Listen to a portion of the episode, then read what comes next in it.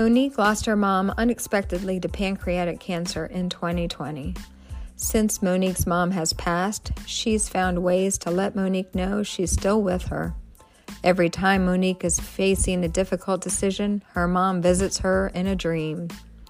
This is the closest thing to a feel good grief story that I've heard. Monique was just a breath of fresh air, and the relationship she shared with her mom is so special.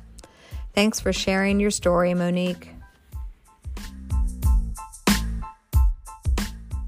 Hi, this is Beth, and welcome back to the Daughters Without Moms podcast. We're glad you're here. Tonight, I have with me Monique, and I'm just slightly jealous that she's in Georgia where it's nice and warm, and I'm sitting up here in just north of Philadelphia where it's not nice and warm. Um, so, she is going to share her story today. She is a daughter without mom, uh, without a mom, unfortunately, um, but has felt led to come and share her story with us today. So I'm going to turn the microphone over to her and let her introduce herself and then tell us her story.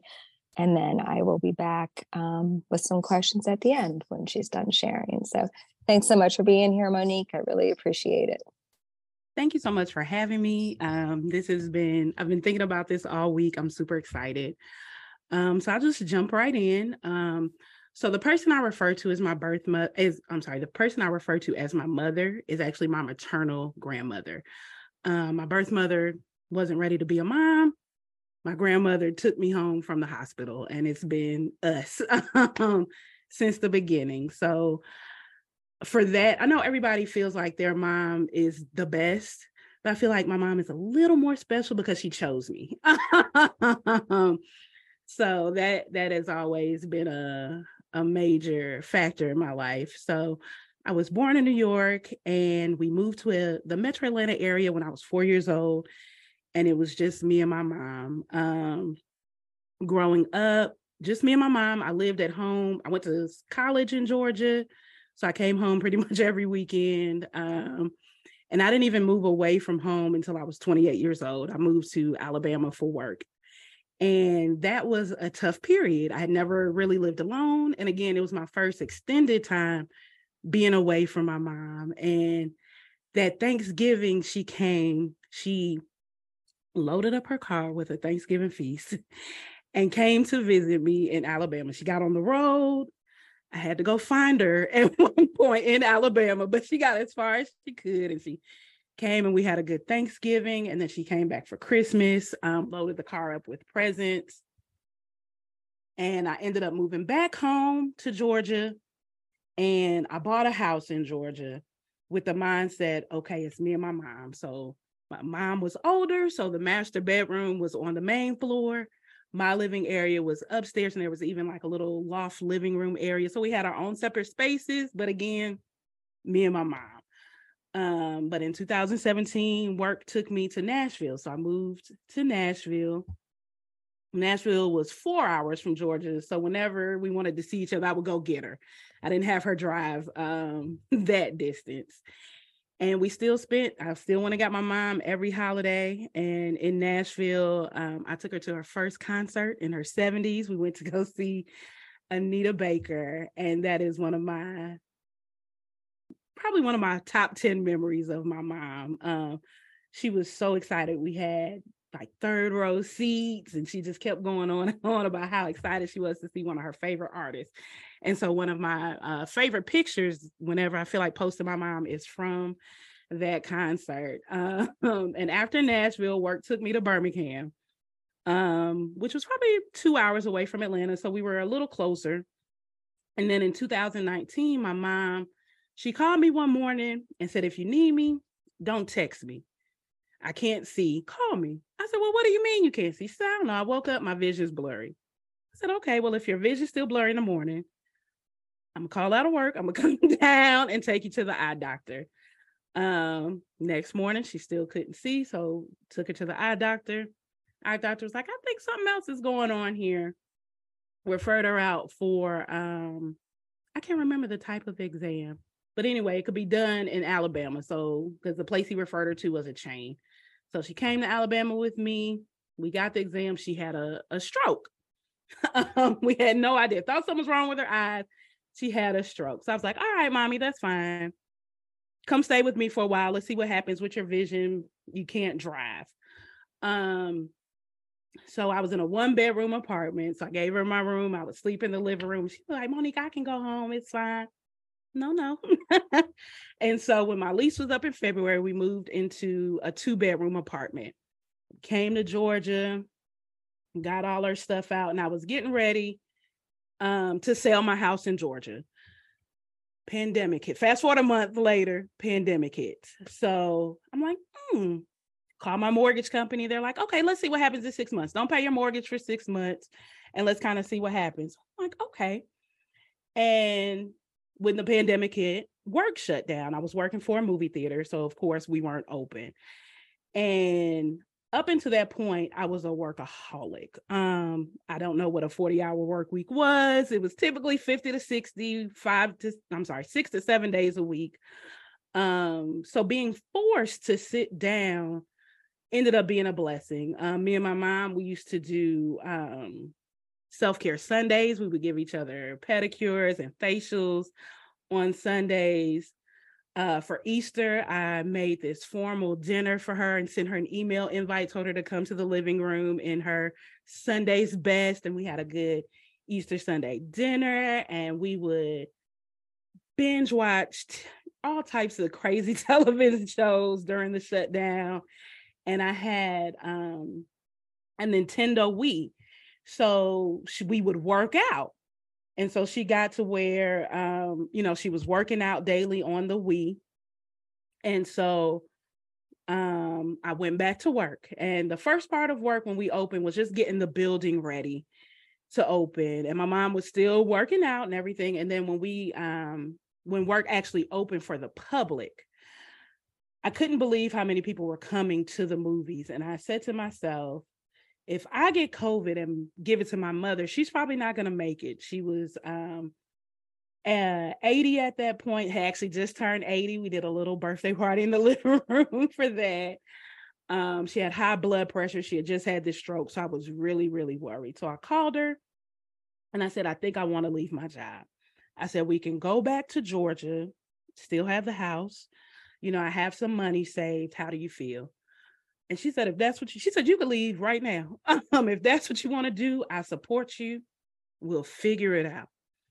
I couldn't leave just then because that's just not in my uh, my work ethic would let me do that. So I did give a proper two week notice. Um, and so September 1st was my last day at work.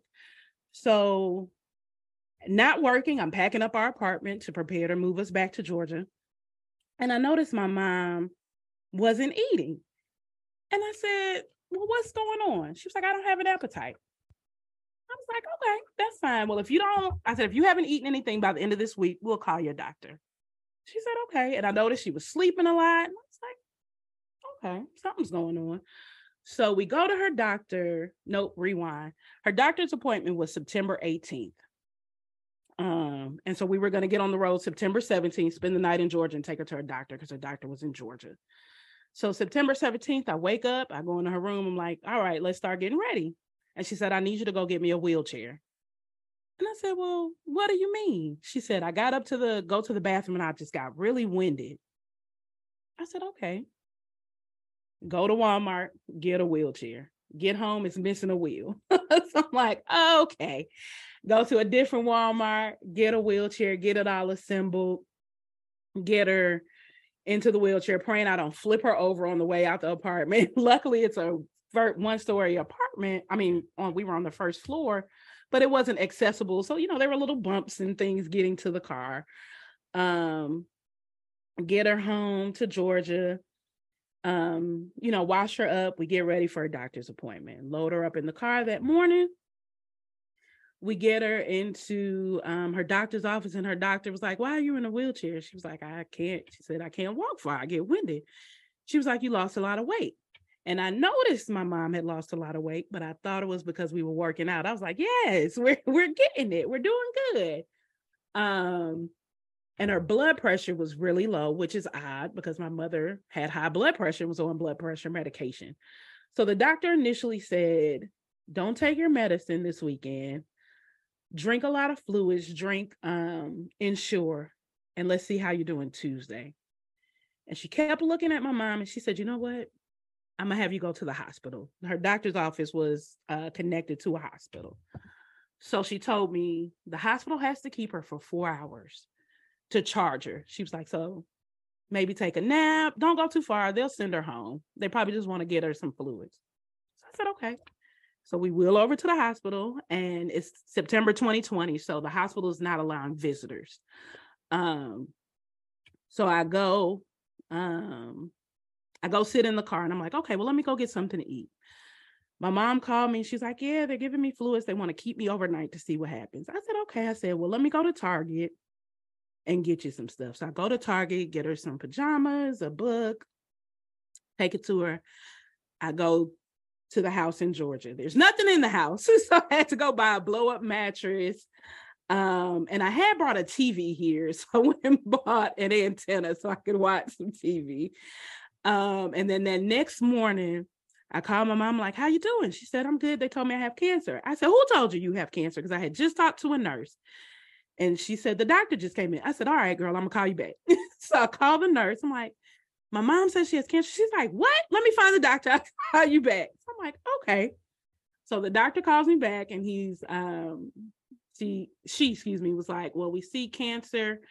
I want I can't figure out the source. She said, I want to check the uterus first, but I'm having a hard time finding the hospital bed with the stirrups. She was like, We're not a labor and delivery hospital, so they're not just laying around. I'm like, Oh, okay.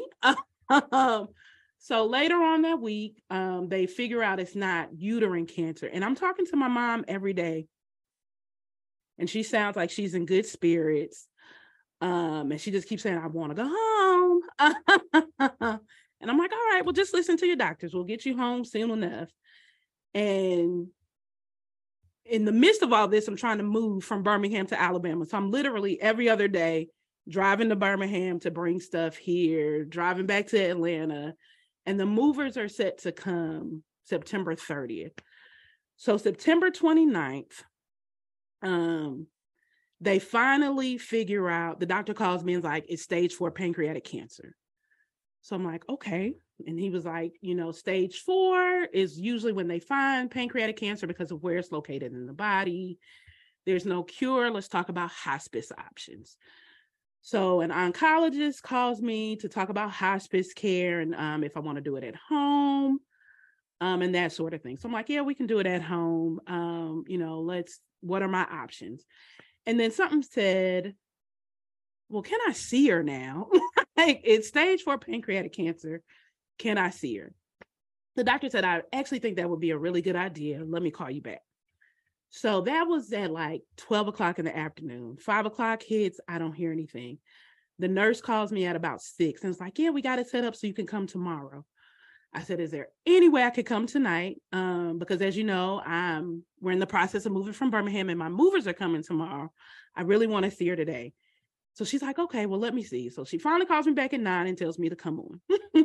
so I get to the hospital and I'm probably about to cry. As soon as I see my mom, I know she doesn't have long. And the first thing out of her mouth, she said, I love you so much. I love you too. And she said, Are you going to stay with me? I said, I'm going to stay with you. I said, I said, the movers are coming tomorrow. Do you want me to cancel it? She said, No. I said, Are you going to be here when I get back? She said, I'll be here.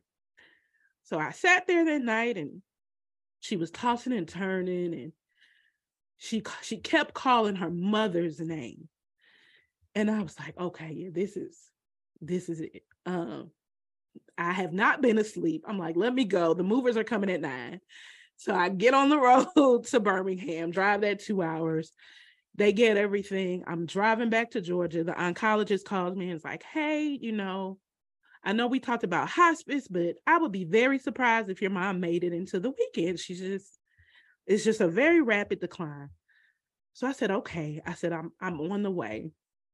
So I called my best friend's mom and she met me at my house to let the movers in. And she's like, Where the stuff go? I'm like, just get it in the house. I don't even care at this point. So I go to the hospital and I call my aunt And um, my aunt lives in Minneapolis, and my aunt is my mother's child. And I'm like, you know, they're saying mommy um, only has 72 hours to live. So she hops on a plane in the middle of this pandemic, and I'm terrified because she actually had a lung cancer scare um, earlier that year where uh, she had some of her lung removed and they um they were able to get it all thank goodness. And she wasn't a smoker or anything like that. So her lung cancer diagnosis was a shock. Um but she gets on a plane um and comes down and we're sitting there and while actually no before she got there i, I just start crying and I do, I'm the crybaby of the family. I cry about everything. If I'm watching Grey's Anatomy, I'm gonna cry. and my mom is the total opposite. She would look at me and be like, "Why are you crying? This is a television show." and we're both Leo, so I don't I don't know where I got that from. But I'm crying in the hospital room, and she hadn't said a word to me all day. She looked at me. She said, "No." I said, "All right, let me gather myself." So then my aunt comes in and she breaks down and cries and my mom is like no um so we're sitting there and i um i start playing anita baker she said i like her like all right i said i know so we're just gonna sit here and listen to it and so that was wednesday night the um the 30th september 30th so october 1st wake up and i'm like she i knew that that was probably the day. Because when I woke up, her breathing was not the same. Um, it was more intensive. And the nurse came in and she was like, Well, I'm gonna take her off the oxygen. She said she can still breathe, and I'm just gonna give her um, I can't remember the medicine to help her with her pain. So she was coming in every hour or so checking on her. And I just kept um, you know, talking to my mom. I know she wanted to tell me to shut up because I just kept talking and kept talking. Um, and at 2:45, the doc, the nurse came in and she was talking to her, and my mom was just she was just heavy breathing.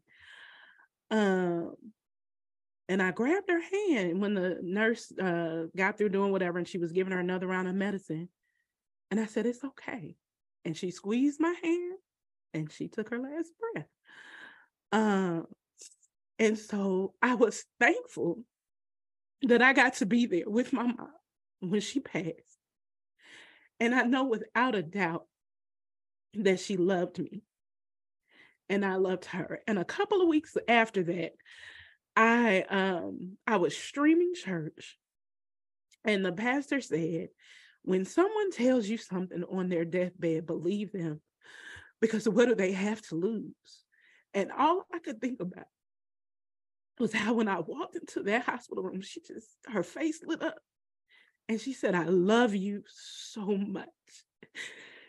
And I, I, I just had my little, you know, breakdown. And um, my mom was very adamant. Uh, I always knew my mom didn't want a funeral. She wanted to be cremated, and that was it. Um, and for selfish reasons i'm kind of thankful um i'm kind of thankful for that so you know when she passed we called the funeral home um they came and got her we went to the funeral home that next day me my aunt and my best friend's mom um and it was just kind of surreal uh having to to know that this I was making the final arrangements, you know, for my mom and trying to figure out, you know, what urn and all of that. And so the urn I selected was on back order. I was upset for a second. Then I was like, well, she'll be with you forever. It's it's fine in the grand scheme of things. Um, don't settle for something that you don't want. Um, there's no rush. So I think I had my first breakdown at the funeral home. Um, so I, I, I was, of course, sad the day she passed, but I, I just felt it coming. But being at that funeral home really, really just kind of solidified it. Um, and then being in the midst of the pandemic with it being so much unknown, I was still very scared. And so all my friends were like, "Oh, well, do you need this? Do you need this?" And I'm kind of shutting myself away um, for fear of making someone sick because I've been in a hospital or you know someone making me sick and I don't want to be sick and grieving. um so my friends my support system they were super um super supportive um of everything and then um when i got the call that my mom was ready i drove to i went to go pick her up by myself and i just drove around kind of where where i grew up where we used to live and it hit me i feel like while we may not have known you know that she had cancer um i feel like my mom knew her time was nearing because she would say things like, you know, I'm not going to be here forever. Um, or when we were had started to pack up to move back to Georgia, she was like, you know, when I die, make sure you keep this. This was my grandmother's blanket. Make sure you keep this. And I'm like, okay, girl, but we don't have to talk about this right now. Um, we're about to to go home and I'm not going to work for a couple of months and we could spend the holidays because again I worked at a movie theater so I worked most holidays. I said this could be, you know, our first holiday period where we're it's just us. And so that first holiday period was tough because my mom passed October 1st. Um, and then boom, holiday season. Um, so I just Thanksgiving I cooked, Christmas I cooked, I felt my feels. Um, and for Thanksgiving, she usually cooked, but I cooked the traditional Thanksgiving food. And then for Christmas, I usually cook, but I usually cook seafood. So I did that. Um, and since she's passed, so I started working again um, January 2021. And at every step of that journey, my mother has let me know she's been with me um, because when I first interviewed for my job, um, the the interviewer was asking me why, what was, you know, asking me to explain the gap. And so I let him know, you know, the pandemic, and then um, you know, my mom passed, and I just wanted to to take some time. But I said my mom passed of pancreatic cancer, and he was like, my mother-in-law passed of pancreatic cancer. Um, and I was like, okay. Um, and then when I got the call, I said, okay maybe my mommy was looking out for me. And then um, I was up for a promotion um, in September of 2021. And the night before my interview, my mom was in my dream and she looked so good. And she was like, everything's okay. Okay. I interviewed, got the job. With that, uh, and with that supervisor, we bonded over the fact that we were both raised by our maternal grandmothers. May 2022, I'm up for another promotion. Night before the interview, my mom comes to me looking good again. And she said, You got it. I said, Okay. I get the job. And with this new leader, I was, she was um, telling me about when I would start. And I said, I don't know what's telling me to tell you this. I said, um, because I started working for a call center. I said, my mom was a call center supervisor uh, my whole life. And when I started on this new work uh, journey, that was kind of my goal. I said, and to be here so quickly is surreal. You know, thank you for the opportunity. I said, my mom passed in October of 2020 from pancreatic cancer. And she was like, my mom passed from pancreatic cancer. and I'm like, okay. Every birthday I've had since she's gone, she has visited me in my dreams on my birthday. She always looks good. And this past birthday, she actually visited me twice. She visited me on the night before my birthday. In my dream, I was at Target and she was at Target with me. And she said, What are you doing here? I said, Well, I'm shopping. Let's shop together. And we went shopping in Target. And she said, I have to go now, but you'll be okay. I said, Okay. And I said, Do you have to go? She said, I have to go.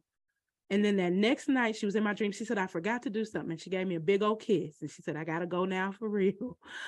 um, but anytime I'm having a rough day, that lady finds a way to let me know I'm okay and I'm I'm not alone. Um, and I started um, grief counseling towards the end of last year. And I just was talking to my counselor, and she was like, You know, you're okay. you really are okay. So she put me on an as needed basis.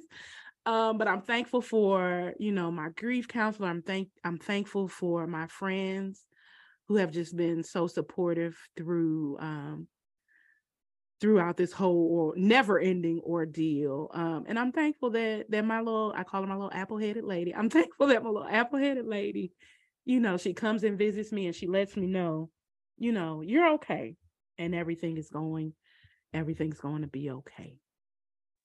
Well, I I love that she came back in her dream to finish that she didn't get to give you a hug. Yeah. like uh, that's that's pretty that's pretty remarkable. Like to have a continuation of a dream the next night. I mean, I'm not a dream expert or anything, but that's some that's some pretty intense stuff.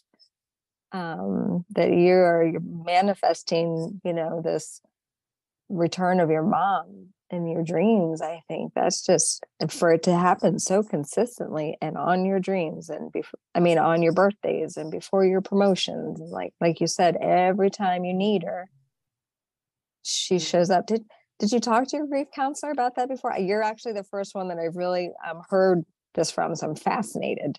fascinated. I did. I did. Um, and she was just saying, you know, that's just your mom being with you, um, and letting you know that, you know, while she's not there with you physically, she's always, you know, going to be with you.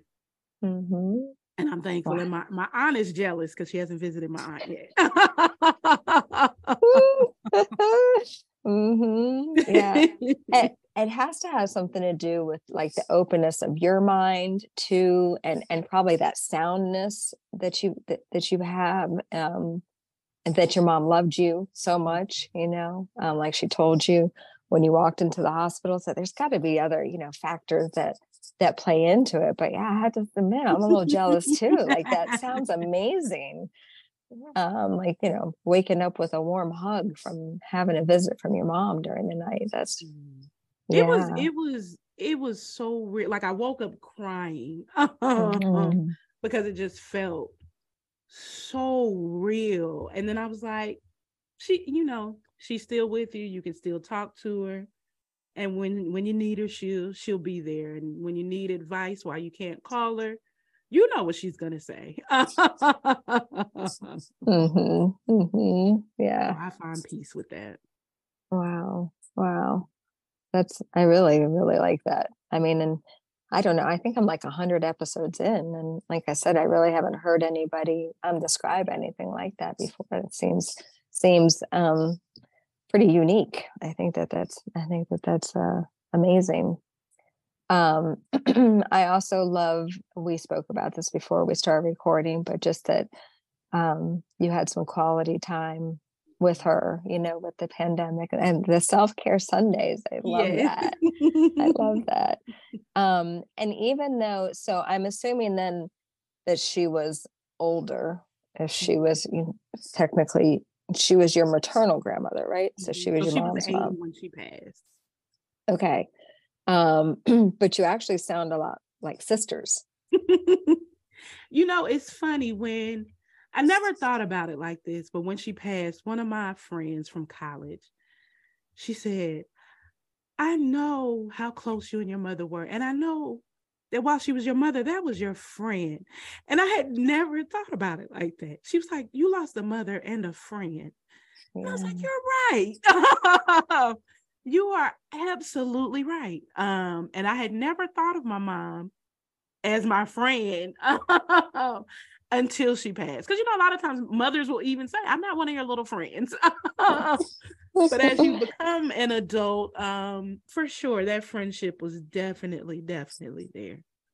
Yeah, yeah. I was going to use the word like soul companion like you just you're the thing that you said about i'm um, sending her an email to invite her to the thanksgiving dinner and stuff like i mean that's just really that's just really um cute and connecting and you know that's on a, a deeper level of of personal connection that you know i think a lot of times people who live in the same household don't don't have that kind of um intentionality to think about you know doing something like that.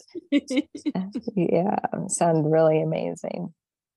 Um and i the other thing i mean i have heard about this before but that i am fascinated with too is that um you know you told her it was okay and she took her last breath i pray that god gives me that kind of ability when it's my time I agree. Because a lot of times we get caught up with wanting the person to be there for you. Um, but they're suffering. Um, and of course, if I could have kept my mother longer, I would have, but I also didn't want her to suffer and be in pain.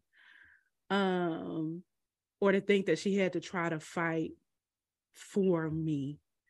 Um, because I feel like if I had said, I need you. She would have tried her best. um, I could be wrong. She could have been like, girl, you're on your own. I'm out. yes. Um, but I wanted her to know, you know, I, I will be okay. I'll be okay. Mm. I know, you know, in the in the perfect world, parents go before their kids.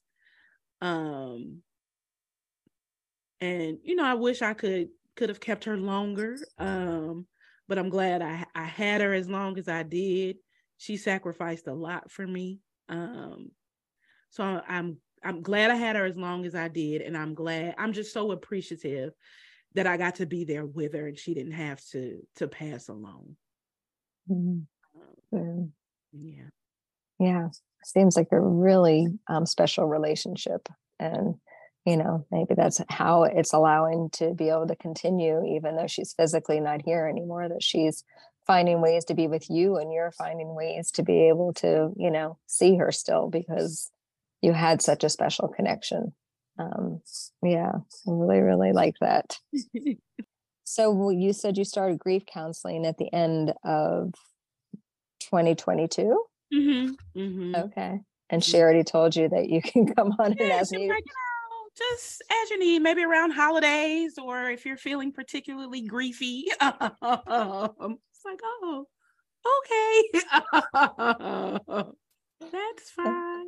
Wow. Um, but I really like her. Um, and I'm glad I, I started um started the grief counseling and she had me one of the activities she had me do was to write down uh, what stage of grief I was in each day.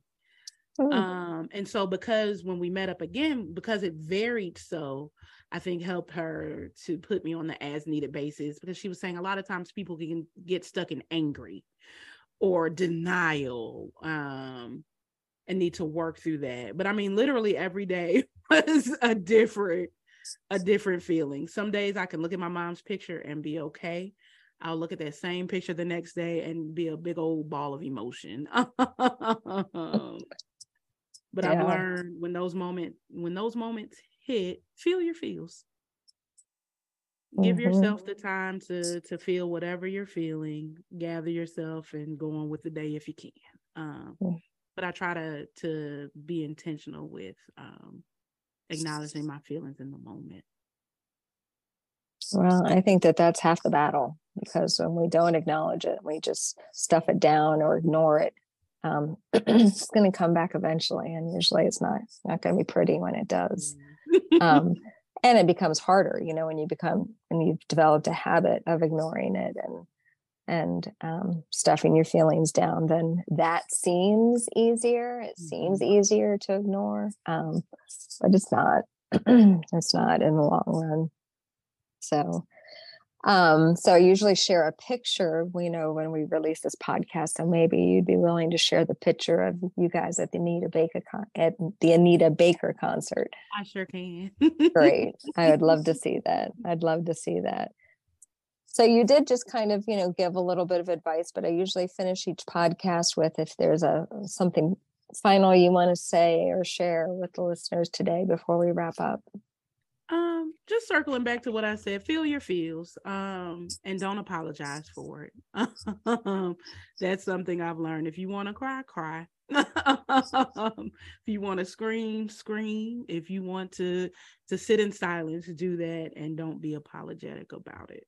Your grief journey is is just that. Yep, I wholeheartedly agree. And sometimes it's two steps backward and one step forward and um, but it is a journey with mm-hmm. hills and valleys and storms and sunshine and all all the above so yeah well thank you monique for being here uh, i really appreciate yeah you are just a ray of sunshine like i've never um i i really am just and so thrilled with this whole dream thing. I'm going to look into it a little bit because I've never heard it before. So I may have to reach back out to you for some, some more information. yes. Thank you so much for being here. Thank you.